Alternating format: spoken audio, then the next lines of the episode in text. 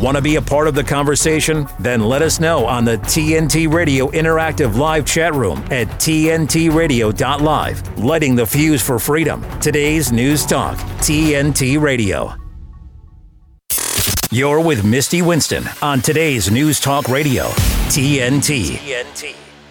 Well, hey there, and welcome to the Misty Winston Show right here on today's News Talk. Thank you, as always, for tuning in to hang out with me. I appreciate y'all. Um, uh, so, listen, hey, uh, don't forget to head over to the TNT website. It's tntradio.live. Check out the shop. So much cool merch and gear and swag and whatever the cool kids are calling it these days. I don't know. I am no longer a cool kid. So, um, whatever they're using for uh, that term, uh, go get you some. Uh, their shirts, hoodies, hats, coasters, pet gear, you name it, something for everybody. Uh, so head over there, check out the shop. And also while you're over there, please consider uh, uh, clicking on the donate button uh, and helping us uh, pursue the truth here at TNT as we've been doing uh, since day one. Very rare to find uh, an outlet that offers free speech on all issues and allows us to speak um, and cover these things in a real way. So head over there, uh, get you some swag to support TNT out in public, and then uh, click on the donate button and help us out in that way as well. Um, also, um, I just wanted to bring this to your attention. So you guys know I love uh, antiwar.com and Dave DeCamp. Um, I love everybody at antiwar.com. They are fantastic. Uh, this is from a couple days ago. I meant to uh, cover it yesterday and then I got distracted because that's what I do. Um, but uh, so Dave has a great article out from February 13th over at antiwar.com that I think is pretty revealing. And it is Netanyahu rejects hostage deal drawn up by Mossad, Shin Bet, and IDF. Uh, says Israeli Prime Minister Benjamin Netanyahu rejected an outline for a potential hostage deal with Hamas that was drawn up by Israel's Mossad spy agency, the Shin Bet, uh, security agency and the Israeli Defense Forces. According to the Times of Israel, the proposal was put together by Mossad Chief David Barnea, Shin Bet Chief uh, Ronen Bar, and Major General Nitzan Alon, uh, an IDF officer in charge of intelligence efforts to find Israeli hostages in Gaza. Details of the outline are unclear, but it was likely a response to Hamas's recent counteroffer for a 135 day truce to facilitate the release of Israeli hostages and Palestinian prisoners and a permanent ceasefire. The proposal was was discussed with Netanyahu several times, including during a preparatory meeting for hostage deal talks in Egypt that were held on Tuesday and attended by Barnea, uh, CIA Chief William Burns, Qatari uh, Prime Minister Mohammed bin, oh, I'm going to butcher this, Abdurrahman Al Thani. God, I'm so sorry. I'm so bad at these.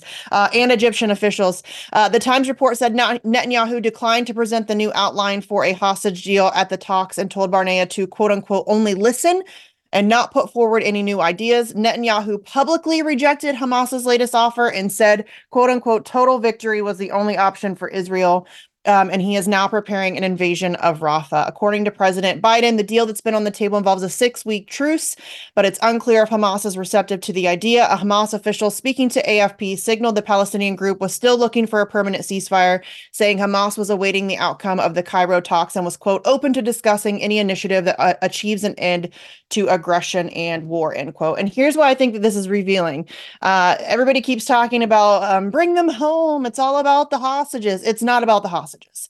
Um, it's never been about the hostages. Uh, the hostages are, and we've seen this is this is not me making this up. We have seen this take place um, on camera. There has been uh, uh, parents of some uh, parents and family members of some of the people who are being held hostage who have confronted the Israeli government because they are fine with letting them just uh, hang out in Gaza. And um, uh, th- there's been uh, riots at certain meetings and things like that where they have been. Um, very forcefully speaking their opinion on that. We've seen a couple of them, a couple of IDF affiliated people try to convince other parents and family members of hostages that um, their family members' lives are worth um uh sacrificing for the greater good of Israel. And there were some fights that took place over that situation. Uh Netanyahu has been very clear that he doesn't really care all that much about the hostages. Um uh so it's never been about that y'all. This has always been about uh, obliterating Palestine. It's always been about taking over the land. It's always been about the genocide, the ethnic cleansing, all of that. Um, and uh, so it, that, I, I just think that that's a very revealing um, position that he's taking. And we're, I mean, even the Biden administration is privately um, panicking because Netanyahu is very clearly um, unhinged and always has been. Uh, and I think that, uh, you know, he's not, uh, I think that this is more for him. I think it has a lot to do with the genocide, the power grab, the land grab. It also has to do with maintaining power. He knows that once this war, it's not a war, once this war is over, he's out he knows that. And so uh, i think that he is trying desperately to uh, continue this for as long as humanly possible so that he can maintain power and control. Um, and so uh, just be mindful of that as these conversations are going on. I think that there's a lot of uh, conversations currently happening in egypt um, about the sinai desert and how they can potentially do refugee camps there and things like that. So um, every time i hear somebody say bring them home i'm like that's not that's not the thing. That's not what we're doing here. So uh just wanted to bring that to your attention. And please go check out dave decamp over at antiwar.com um they all do fantastic work. Kyle scott connor everybody over there does great work. So check them out. Um okay don't forget you can follow me over on the tweeters at sarcasm stardust. Check out the substack mistywinston.substack.com there's a write-up for the guest of the day every day with links so that you can find, follow, and support their work as well. And shoot me an email, Misty Winston at tntradio.live, guest idea, show idea. I'm working on a couple of uh, ones that I've gotten this past week. So thank you for those. Um, or if you just have a question or a comment, rant, whatever, just hit me up and I will try to get back to you. And hey, last December, Julian Assange's two day public hearing was announced for February 20th and 21st at the UK High Court to determine whether Julian will have permission to appeal or whether he will be extradited to the United States. TNT will be at the Royal Court of Justice broadcasting and covering the entire two days. Uh, then TNT will broadcast from various locations throughout London. Also, the premiere of the Trust Fall Julian Assange will be at Rio Cinemas on Sunday, this Sunday, um, February 18th at 1 p.m. The film will be followed by a panel discussion and Q&A with Tariq Ali, Kristinn Hrafnsson, uh, and uh, Stella Assange, I think. Um, so to find out more about that, we actually have the director of that film on the show today. But to find out more, go uh, to Google and search for the Trust Fall Julian Assange London premiere. We are lighting the fuse for freedom right here at today's News Talk TNT. The latest headlines waiting for you. I follow the news pretty much throughout the day. Today's News Talk Radio, TNT. All right. According to the Wall Street Journal, the U.S. State Department is investigating Israel for potentially misusing weapons provided by the United States in its indiscriminate bombing of civilians and the use of white phosphorus in Lebanon. Here with the story, joining me now is TNT News producer Adam Clark, aka Ruckus. Potentially, Adam. that makes me giggle, that word. Well, I mean, it's not like there's a bunch of videos and photos and, you know, in your face. Right? What do they call that? What's that word? It starts with the E. Evidence. That's right. Evidence. What's that? Yeah.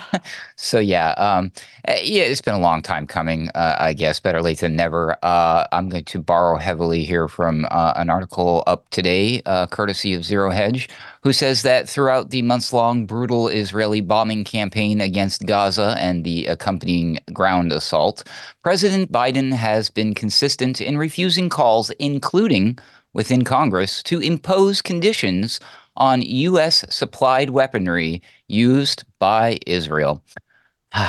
Already, at least one European country and NATO member has halted weapons supply transfers to Israel on fears they could be used for war crimes or to violate Palestinians' human rights. Well, good on them. Uh, but all eyes remain on Washington, which remains the Israeli military's biggest supplier of deadly arms and munitions by far, paid for by you, the taxpayer, in case you didn't know. Uh, is the Biden administration finally about to change course, or is it more of the same premature signaling for the sake of calming an international and domestic audience's concern? Well, we have a new report from the Wall Street Journal. I'm a quote from them who says, that the U.S. is investigating several Israeli airstrikes in Gaza that killed dozens of civilians and the possible use of Israel by white phosphorus in Lebanon as part of a probe by the State Department to determine whether America's closest ally has misused its bombs and missiles to kill civilians. That is what U.S. officials told the Wall Street Journal. Uh, furthermore, from Zero Hedge, they say that the U.S. would begin to look at alleged white phosphorus use in Lebanon comes very late, given that as early as mid October, Human Rights Watch said it verified videos of the internationally banned munition in use by Israeli forces. Indeed, I believe I reported that right here on TNT. Uh, however, Human Rights Watch noted at the time that white phosphorus can be used, quote, either for marking, signaling, and obscuring, or as a weapon to set fires that burn people and objects, end quote. Yeah, this stuff's pretty nasty. Uh, Israel has rejected the allegations that it is using quote unquote illegal munitions, and the Biden administration has no surprise here, thus far been content with the denials, or else has just shrugged off the reports. This was on display just last year in an October appearance by National Security Advisor Jake Sullivan on NBC News's Meet the Press. Here's what Sullivan said about all of this at the time. Quote, I have seen the reports of that. The IDF has actually come out and said that said they were not using phosphorus bombs. I'm not going to sit here and draw red lines. I was asked this same question at the White House podium a few days ago, and I said, you know, it's not my job in public to draw red lines, end quote. Ah, that's right. All the colors. Uh, the White House, speaking of colors, has maintained this policy ever since. However, last week, President Biden, for the first time, sharply criticized Israel's military campaign as, quote, over the top, end quote, leading to some serious confusion given that the U.S. is arming this very operation uh, in a response from Israel's Prime Minister Bibi Benjamin Netanyahu. He said, "quote I don't know what I don't know exactly what he meant, Biden, by that, but put yourself in Israel's shoes. We were attacked, unprovoked attack, murderous attack on October 7th. Quote, I think we've responded in a way that goes after the terrorists and tries to minimize the civilian population in which the terrorists embed themselves and use them as human shields, end quote. Uh, that might be a misprint. Uh, despite the quote unquote over the top remark, which seems an outlier ta- talking point from the administration, Biden has remained supportive of Israel's quote unquote counter terror mission. But what's clear is that he's feeling the pressure headed into, aha, November's election uh, in the Wall, Wall Street Journal's report, which was yesterday, um, Wednesday, the 14th of Fe- uh, February. Uh, it details another strike which has come under U.S. scrutiny as follows, quoting from the Wall Street Journal, quote, one attack the State Department is currently investigating is an October 31st airstrike on the densely populated Jabalia refugee camp near Gaza City that killed more than 125 people according to U.S. officials. End quote. So, yep, there we go. See, this this just proves something, Misty. I think this, like we, we've talked about this many times. I hear Patrick Henningsen mention this all the time. It's the media's job to report on these things, and then when they do, we see action afterwards. See how that works, people? And then when we see the mo- the media, the mainstream being completely silent, nothing changes. Isn't that weird how that works? But what do you think? I think I hate Benjamin Netanyahu with a deep passion. This guy, um, I think we responded in a way that goes after the terrorists and tries to minimize this. In what way, my dude? you have literally been bombing hospitals, schools, refugee camps, desecrating cemeteries. I mean, seriously. And then, of course, of course, he has to use the word unprovoked.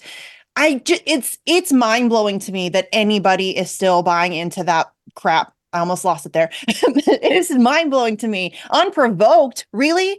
Uh, uh, how many hundreds of Palestinians were killed uh, in the West Bank in 2023 prior to October 7th? How many um, thousands of Palestinians are kidnapped every single year and held in indefinite detention under a completely separate legal system, including, by the way, hundreds of children who are held in prisons um, with no charge, no cause, no anything, um, and no way to get out, no recourse? Uh, I mean, we don't have to go back through the whole deal. This is not, this is like the least unprovoked attack I think I've ever seen in the history of ever. Um, not to say again, uh, uh not to say that I love that Hamas, w- uh, you know, was kind of brought to that point. I don't like it. I, I'm anti-war. Period. I'm anti-violence. Period. I think it sucks. I think it really sucks when civilians get caught in the crossfire uh, of this garbage. But l- let's just be perfectly clear. This is on Israel. Period. And it's just so uh, it's so frustrating to me that this guy comes out here and is able to, uh, you know, prance around. I mean, mainstream media loves him. He's he's they, they interview him all the time. And then you have Tucker Carlson interview Vladimir Putin once, and everybody loses their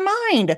But Netanyahu is on every major uh, network. Uh, he, he's welcome to the White House. He's welcome to. I mean, it's just it's so frustrating to me to watch this. And yeah, I think that I frankly I'm a, I'm cynical obviously. Um if you haven't caught on to that by now, but I don't think that the United States is actually going to do a legitimate investigation and hold Israel to account. I think that this is nothing more than election year pandering. They know the writings on the wall. They see the millions of people in the streets um, uh, in support of Palestine. They recognize that Biden's poll numbers are in the toilet, and a lot of that has to do with his handling of the situation in Gaza. So they're going to do an investigation and they're going to make it look as if they're doing something. Maybe they'll send him a strongly worded letter asking him to cut it out, as Hillary Clinton might say. Uh, but I have no faith whatsoever that they're going to hold uh, Benjamin Netanyahu to account or, um, you know, take any of the aid or uh, weapons away from him. I just don't see that happening. But what do you think, Adam?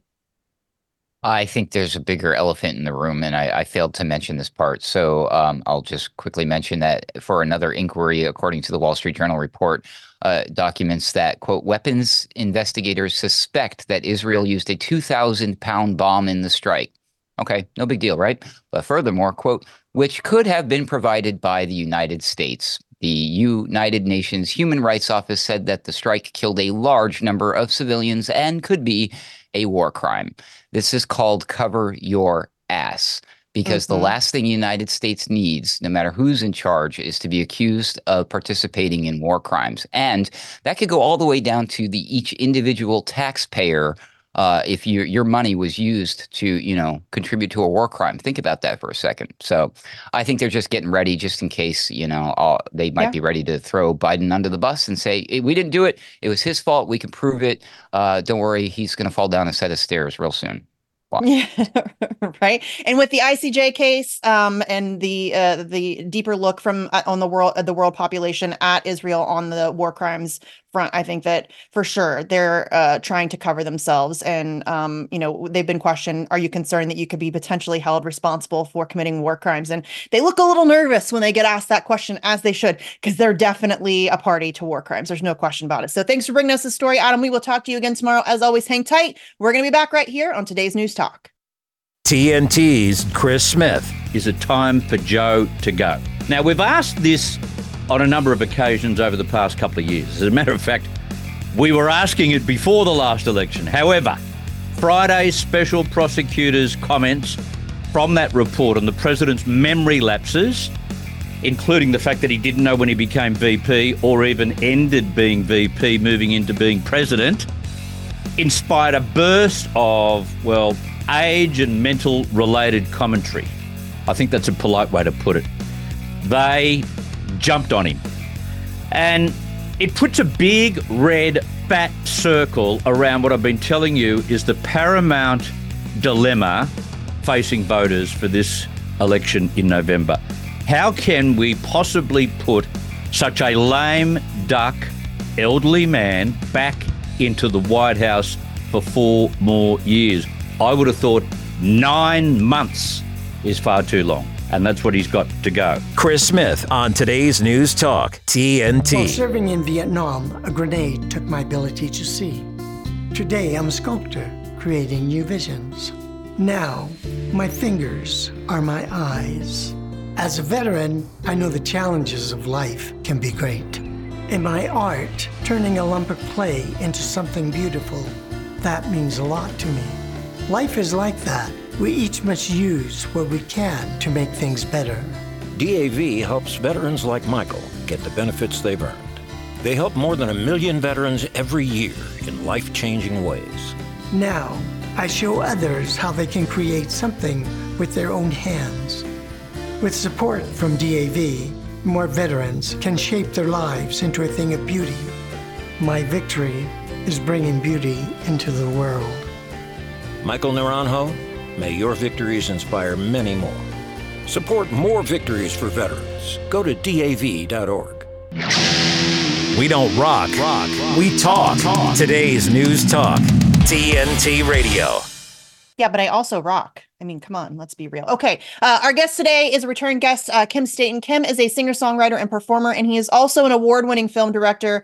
And uh, he actually just directed um, the film The Trust Fall, Julian Assange, which is uh, an examination of the meaning and significance of the insights that WikiLeaks shared with the world, uh, the resulting behavior of the governments involved, and the extraordinary personal risk taken by Assange, the wider fundamental issues around press freedom uh, that affect all of us and our right to know. You can follow Kym on on Twitter at Staton. It's S T A T O N K Y M J. Uh, and you can also check out the film at the Trustfall Doc on Twitter and then also at the trustfall.org. Kym, welcome back to the show.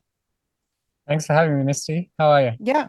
I'm very well. It's good to have you back. It's good to um, uh, be talking to you about the film. I know that um, it's been doing very well. You've had, a, a, I think, a couple different premieres, and you, of course, have the one coming up in London um, that I'm very excited about. And again, just want to give a thank you to TNT for um, uh, uh, sponsoring that, for supporting that. Uh, so, tell us about the premiere that you have coming up on on Sunday. Yeah, it's great to have the support of TNT Radio for this event.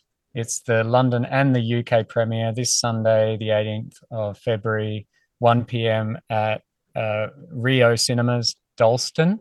And we have on the panel uh, a, a, credible panel. I'm, I'm so honored that these people took the time, especially with what's going on right now. Um, Stella Assange, Tariq Ali, and uh, Kristinn Hrafnsson, the editor in chief of WikiLeaks, on the panel. Yeah, it is a really uh, fantastic panel. I'm glad that Stella um, is going to be there. Obviously, she's the probably the single most important voice on the Assange front right now. Um, and I just recently had Gabriel Shipton on the show. Uh, I know that he he and John will not be getting into London until the 19th, so they won't be able to attend. Are you also going to be in London for the hearings on the 20th and the 21st? Yeah, my partner Natalia, our co-producer of the film, and I will be on a plane this afternoon. Excellent. Yeah. Uh, the the court dates that are coming up next week. Um, I am. I find myself getting uh, increasingly anxious. Um, every time I think about it, my heart gets a little tight and my palms start to sweat a little bit. This really is uh, kind of the last hurrah. It's the last, it's kind of the Hail Mary pass, if you will, if I can use a sports analogy. Um, it is kind of the Hail Mary pass. This, this really is um, the final opportunity, I think, for Julian to prevent extradition to the United States. What do you think about that? I mean, to me, it's insane, Kym. And I know that uh, in making this film, you've learned, and you were already a supporter of Assange and WikiLeaks, so you already, you know, kind of knew the ins and outs of it. But I'm sure making the film gave you a whole new insight uh, into the ridiculousness of what is happening to him and the way that they're going about it and what they've been able to get away with. Um, and to me, it's just, it's, it's insane and almost unbelievable that we've reached this point. What do you think about this? Yeah, you could be right, Misty. I mean, it's just it's dragged on for so long, so many years. This extradition hearing, um, there's been so many uh, instances of, of travesty of justice, of of arbitrariness, and this uh, application to appeal, it could be his last chance. The the scary thing about it is that if they deny the applic- if they deny the appeal, he could be on a plane to the US literally on Wednesday. Uh, and it seems like the best outcome is that they allow the appeal and then he's stuck in uh, Belmarsh hellhole for another six months while they drag on through an, another appeal.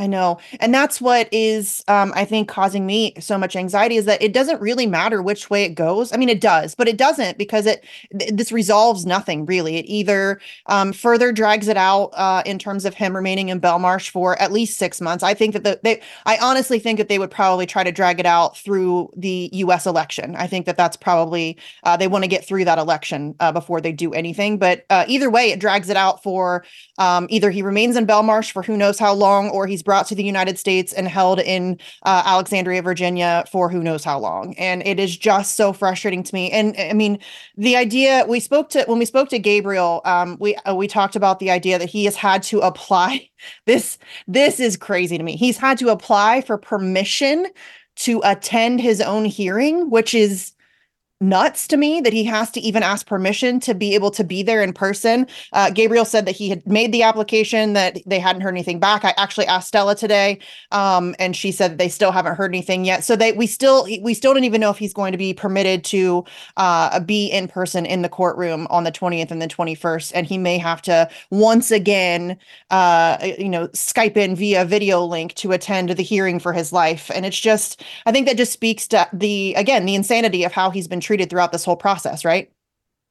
Yeah, that's absolutely ridiculous. I mean, it, it reminds me of the beginning of the extradition trial when they kept him in a glass dock at the back of the court, a room with a little slot between the glass, and to talk to his lawyers, he had to kneel down and talk in this through this little slot, and the lawyers had to stand on tippy toes, and then all of the opposing side could hear what they were saying. That was one of the things early on in the production of this film that just struck me. It was just sort of a canary in the coal mine of of injustice. And uh, you know, one of the things that we actually animated in the film to to sort of because we couldn't film in the courtroom, so to depict that uh, that that scene of um, unfairness. Uh, and and you know it, in a courtroom each side should be equally armed so that you know there's it's there's just many many examples of where they're just trampling over the justice system yeah and the the number of times that his human rights have been violated and uh, just the way that he's been treated. I mean, we could. There's a laundry list of them. I mean, for example, he wasn't. Uh, they were. They wouldn't give him reading glasses. They gave him a laptop with the keys glued down. I don't know what purpose that serves. Um, there was a couple, a few winters ago, I think it was incredibly cold in Belmarsh. He asked for his winter clothes, which they had, which Stella had delivered, um, and they wouldn't give them to him. And he was like insulating his window with books and uh, freezing. Um, he's essentially held in solitary confinement. He, I mean, we could just go on and on and on about all of the horrific ways that he's been treated over the course of this whole situation. Um, and watching that play out on the world stage in broad daylight, they're not hiding it. It's very bizarre to me that more people are not angry about it, but I think that that's just really because they've done such a good job of um, doing all of this kind of behind closed doors. Mainstream media doesn't cover it. Most people have no idea what's going on. So it's just very frustrating to watch all of this play out. So listen, we got to take yeah. a quick break. We're, we're going to get some headlines. Hang tight. We're going to be right back here on TNT. TNT Radio News. We are, we are your station for news. News. For TNT, this is James O'Neill. NATO Secretary General Jens Stoltenberg expressed his expectation for the U.S. Congress to allocate additional funding for Ukraine to combat Russia, highlighting the challenges Kiev faces due to insufficient military support. Prime Minister Rishi Sunak criticized the intimidation of MPs by aggressive mobs, referencing an incident where a Conservative MP, Tobias Ellwood, was advised by police to stay away from his family home due to a protest by pro Palestinian demonstrators. On air and on the app. I listen on the app. Stay up to date around the clock. I listen, therefore I know. Today's News Talk Radio, TNT. All right, we are here joined by director Kym Staton, who uh, uh, is uh, just recently directed the film "The Trust Fall." Julian Assange. Um, I would highly recommend everybody go and check out the trailer. You can find it on YouTube. Obviously, you can find links to it on Kym's Twitter page, the uh, the the film's Twitter page. Also, there is a link to that included on my Substack for today. Um, uh, but the trailer is uh, brilliant. I think it does a great job. Obviously, I haven't seen the film yet, but I think it does a great job of kind of summarizing the situation. And I love that you opened it with um, you know kind of a, a, brief version of that famous montage of all of the rel- uh, the, different world leaders hillary clinton um, uh, joe biden um, uh, all of them talking about uh, julian assange and how he's a high-tech terrorist and you know can't we just drone the guy and all of that stuff and um, uh, i think that that really kind of hammers home how how many incredibly powerful people Julian Assange made angry. And that is really what this boils down to is that he went up against the most powerful people on earth uh, and they don't like their secrets exposed. And um, I wanted to ask you, has there in making the film, obviously, um, just from my previous talk with you, I know that you were uh, a fan of WikiLeaks and a reader of WikiLeaks and all of that stuff prior to making the film. But in making the film, was there anything that surprised you? Were there any uh, any conversations you had with anybody or any uh, new bit of information that you learned that was surprising to you?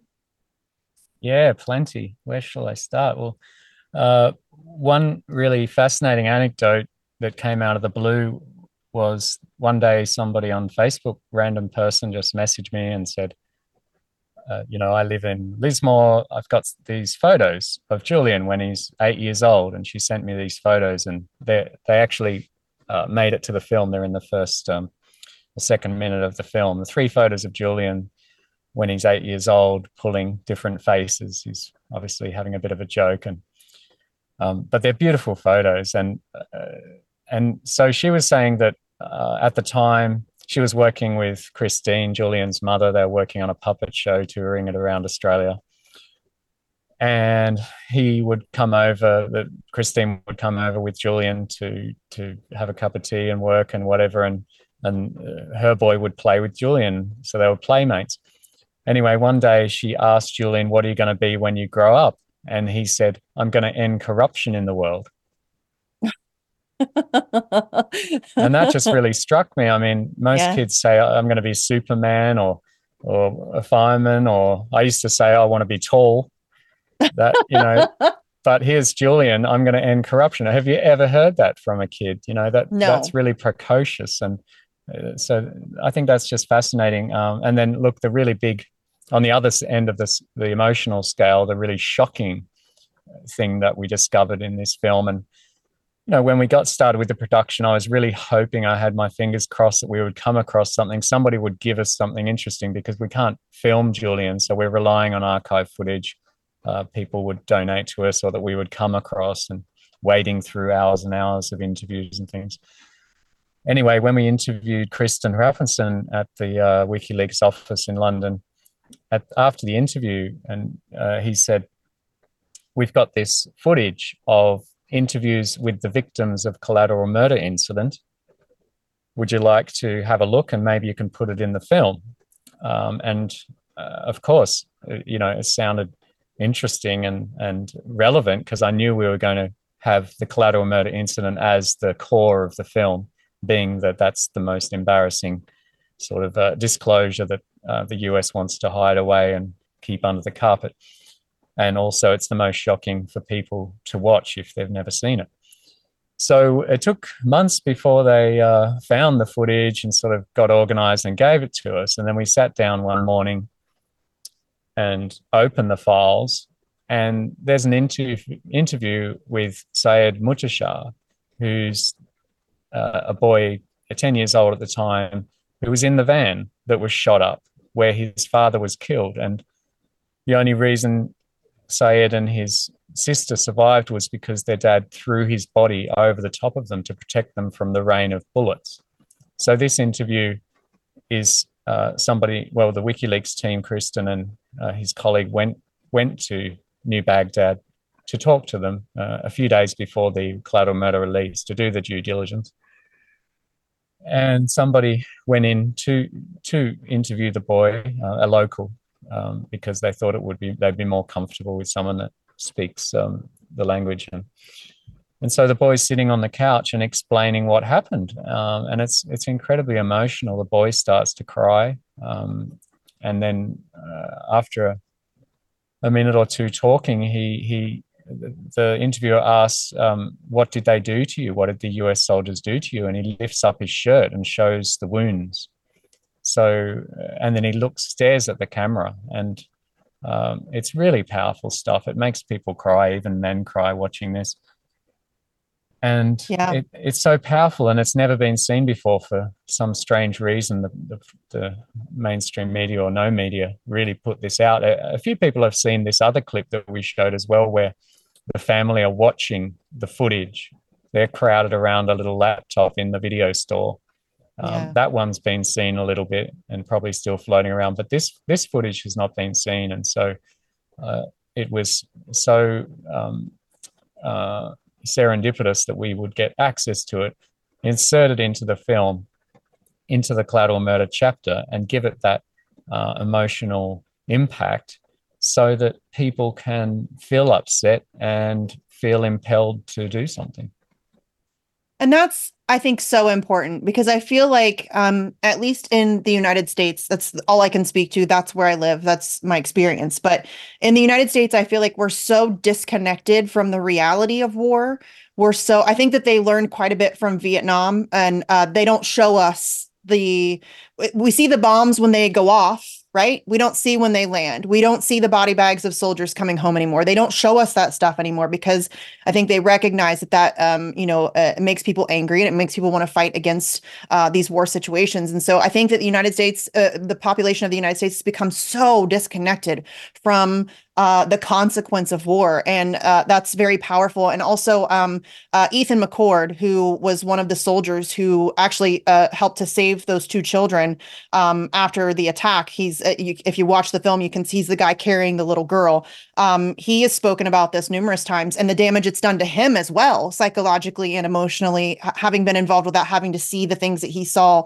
Um, so I think it's it's so important to make those connections and to see, um, uh, you know uh, what it what it really is. And collateral murder, if and I'm sure I'm sure that everybody listening to TNT has already seen the collateral murder video. If you have not by chance, don't feel bad about it. It's uh, I mean it's not you shouldn't feel bad about it. But also if you have family members who haven't seen it yet, um, show it to them. And I think You'd in be my surprised opinion, how few people have seen it. You know, it's um, yeah.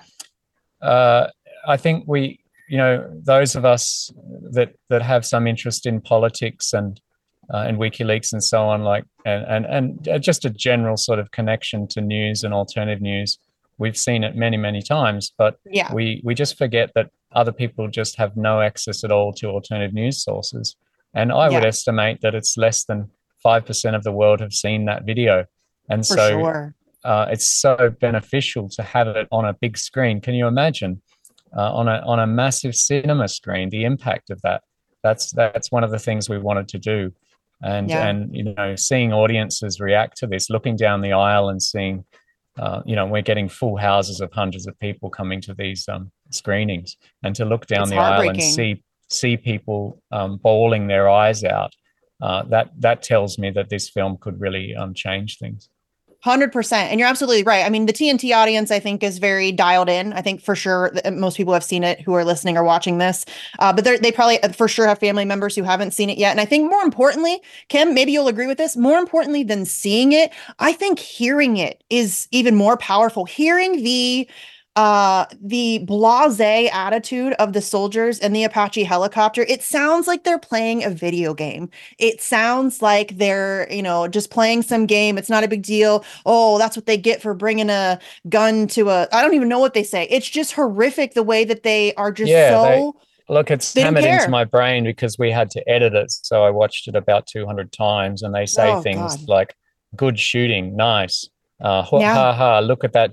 Look at those dead bastards.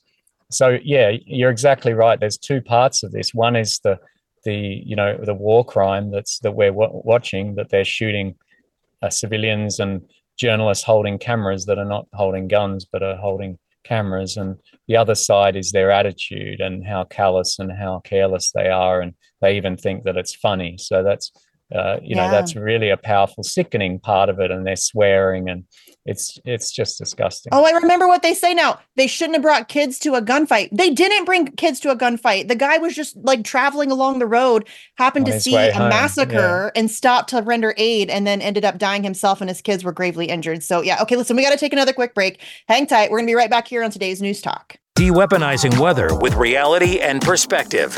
I'm sure you've been following Marc Morano and, of course, the climate trial of the century where Dr. Michael Mann was suing Mark Steyn. In any case, that is going to the jury. Now, there are a couple of things that have popped up in this trial which are very interesting. First of all, out of the 22 possibilities for this so called hockey stick, only two of them showed the hockey stick. Both of those were fudging the hockey stick. And what do I mean by fudging?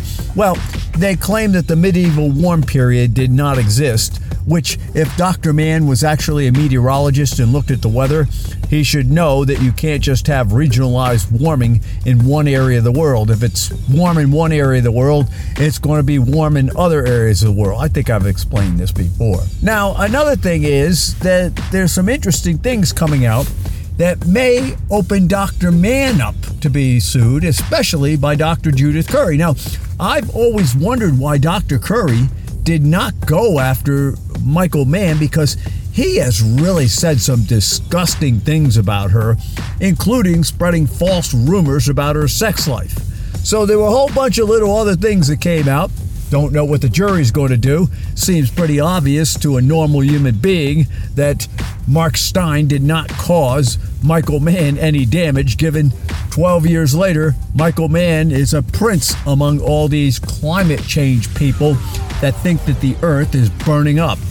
This is TNT climate and weather watchdog meteorologist Joe Bastardi asking you to enjoy the weather. It's the only weather you've got. Life doesn't always give you time to change the outcome. Prediabetes does. One in three adults has prediabetes, but with early diagnosis, prediabetes can be reversed. And you can change the outcome. Take the one minute prediabetes risk test today. Go to doihaveprediabetes.org. Cutting through the clutter. This is the Misty Winston Show on today's News Talk Radio, TNT. We are here joined by Kym Staton, who is the director of the film The Trust Fall, Julian Assange, which has its London premiere on Sunday. Um, it is uh, going to be a great uh, opportunity to see the film, and then also there will be a Q&A uh, with uh, Tariq Ali, uh, Kristinn Hrafnsson, and Stella Assange. Um, obviously, Stella is Julian Assange's wife, mother of his two young sons. Um, it's very cool that she's going to be there for the Q&A session, um, you know, just two days before the uh, the new hearings start up. So um, definitely check that out. Go and see it if you are able to. Um, so, Kym, I wanted to ask you too, obviously, you're dealing with uh, a small team trying to get this thing, you know, going around the the, the globe and everything. Um, do you have any uh, plans? I know that on the re- most recent GoFundMe update, you said please only uh, offer it to theaters in New Zealand and Australia. Do you know when or if it will be coming to the United States? Absolutely, yeah. Um, you know, it's taken. We we released the film theatrically on the twenty eighth of December, so it's almost two months now that it's been out in Australia and New Zealand, and it's really taking off. It's building and growing. Um, we had no advertising budget to start with, so we just put it out, and it was word of mouth.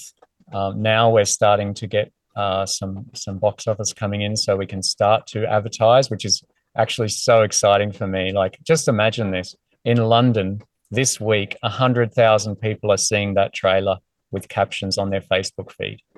Yeah. Like That's that amazing. to me is just really, uh, it just, it just really gives me a buzz because, you know, the film, of course, two hours sitting in a cinema on a big screen with a live audience is incredibly powerful. But to get that massive reach, or even just a short little message about Julian's situation is so important. I've seen that in other campaigns that I've done, how effective that can be. Um, but yeah, two months we've been out in Australia. There's currently, and, and New Zealand. Uh, so we've got 80 cinemas across Australia, New Zealand showing the film. It's about 10% of the market, which is a really good start. And the really exciting development over the last just a week ago is that uh, the two largest cinema chains in Australasia are going to be showing the film from the 6th of March, Event Cinemas and Village Cinemas, which is to me just a miracle for them, you know, very establishment uh, companies to show a highly political film. I don't know how that happened. It must be somebody on the board. Uh, they must have had arguments, you know. I don't know Yeah. what they did to get that over the line. It just seems like everything has worked our way, like the, the classification to have to have the film get an M rating in Australia so that um, 15 and 16 year olds could be allowed to see it and not to scare off the grandmas and grandpas from watching it because we all thought it would get an R but it didn't even get an MA MA 15 plus. It got M. Uh, it's it's fantastic, and in New Zealand, it's just uh, classified exempt. So it's everything has just happened so smoothly, uh, and now we're in the position where we are releasing it in the UK. This is you can call this a scoop if you like, because this hasn't really been released yet. Uh, this news, but we will be releasing it in uh, UK cinemas on the 15th of March. So we have Nice. the top the top documentary PR person on the job. Um, everything's ramping up, and uh, there'll be heaps of press over the next coming weeks. And uh, if it's uh, if the uptake from cinemas is anything like Australia, it's going to be all over uh, England, uh, Ireland, and Scotland um, through through mid March onwards. Um, and and then to to answer your question, the US uh, probably is the next cab off the rank. And why are we not doing it now? Well, one because we only have uh, eight eight staff on our team, which is a very small team for what we're trying to do. Um, limited advertising funds, and um, and also you know uh, we also are trying to build up the box office results here because if a big chain in uh, uh, America decides to just run it, then we can, you know, overnight get it get it to uh, half a million people overnight if that happens. And so having a box office office result um, could really grease the wheels for that. For sure. Yeah. And listen, the United States is a massive market.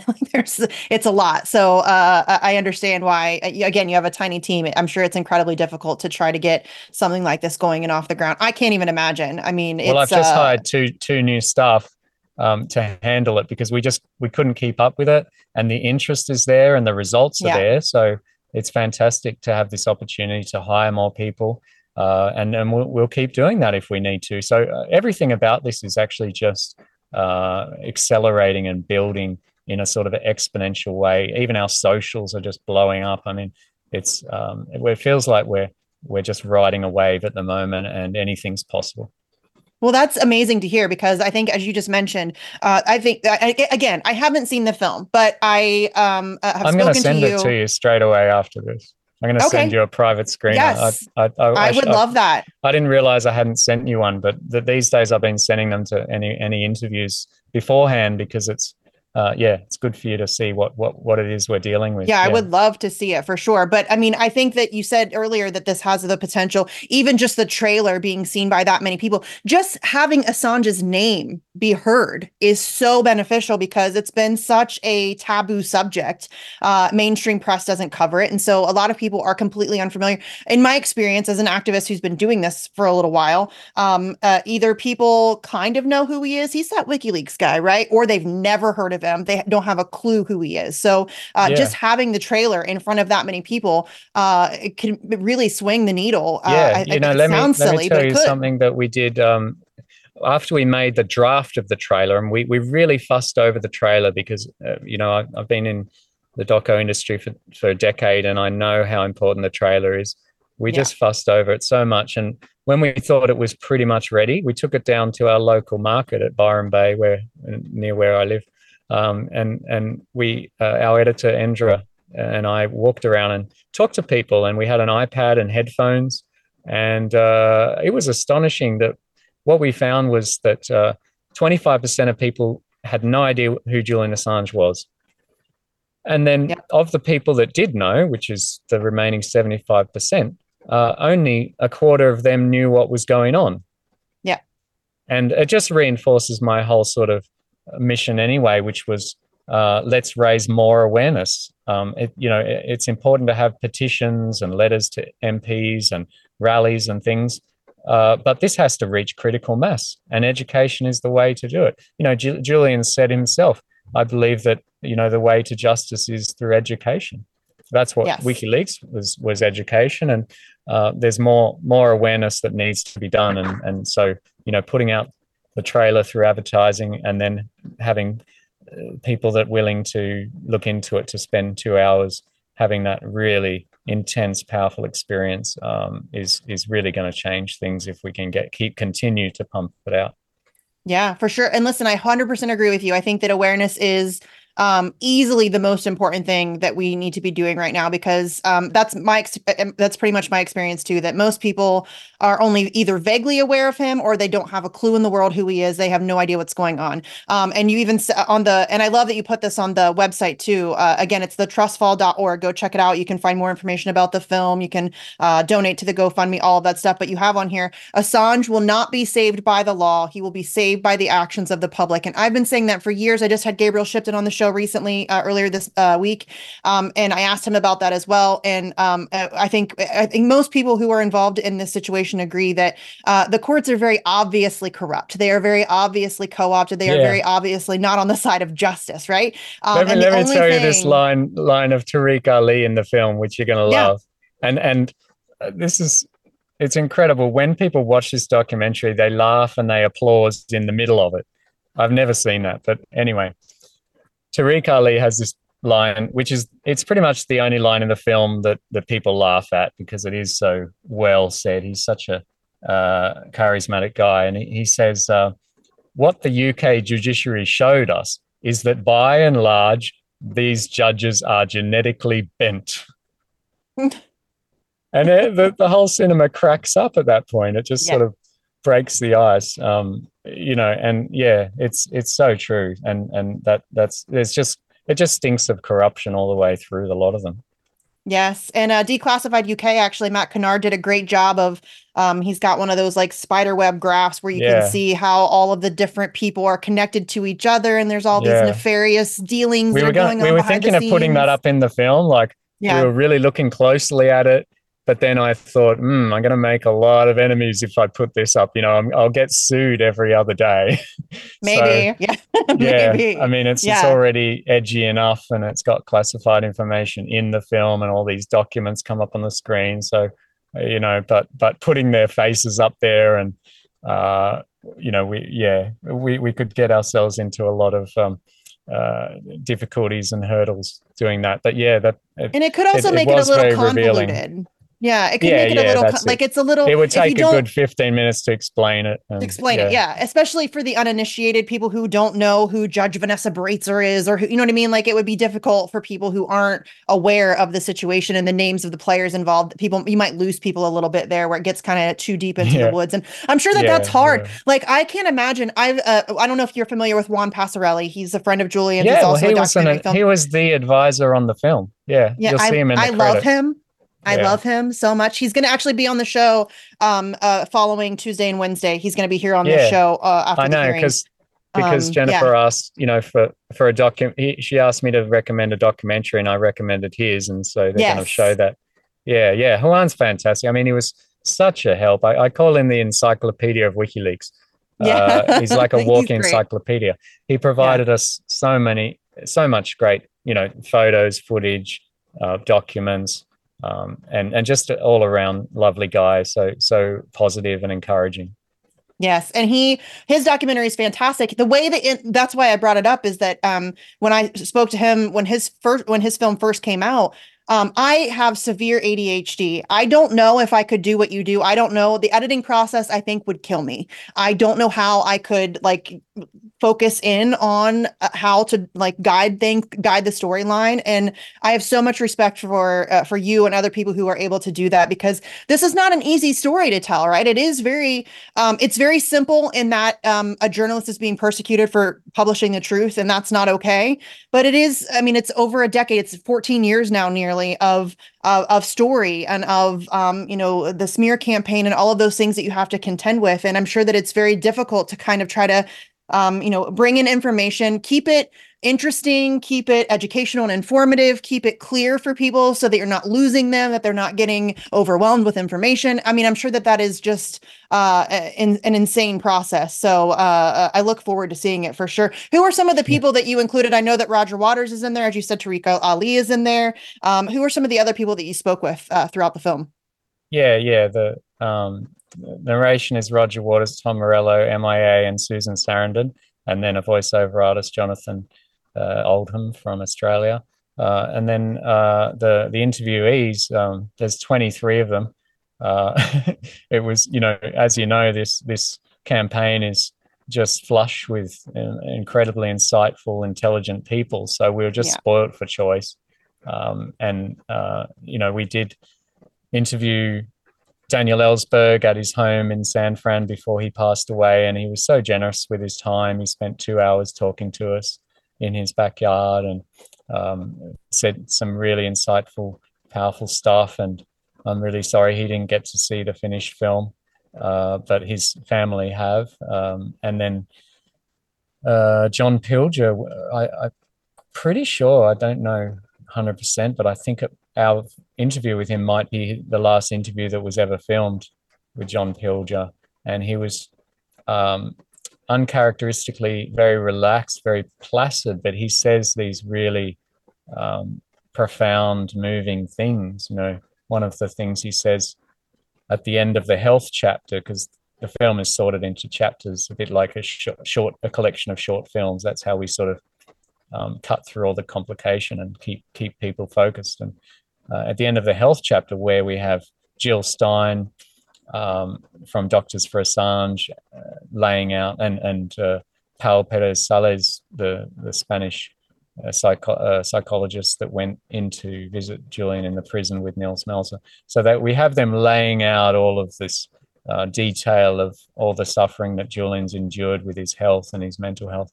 And then right at the end of the chapter, you have a, a morph of Julian's face over a 10 year period, showing how he's aged so much, uh, Yeah. looking so fresh and then and and youthful and energetic, and then looking so um, uh, bedraggled and and, uh, And tired. stressed. Yeah, and, yeah. and tired. every time I every we haven't seen him in a while, but every time I see him, I think, man, he looks tired. I mean, he just looks Yeah. Worn down. And obviously, I don't know Yeah. how anybody could go through what he's gone through and not be. Uh, I don't know how anybody could go what he's gone through and it, it, it- survive it. I mean, it's just uh, endlessly. Well, that's what John Pilger says. That's Yeah, one of the things John Pilger says. Like, I, I can't imagine. Uh, I try to imagine, but I can't imagine what You it would be like. And then No, at the end of that that. chapter, he says, uh, in other countries, you could do away with someone much more quickly, but here it can't happen like that. But the persecution of Assange has been a long, slow form of killing somebody.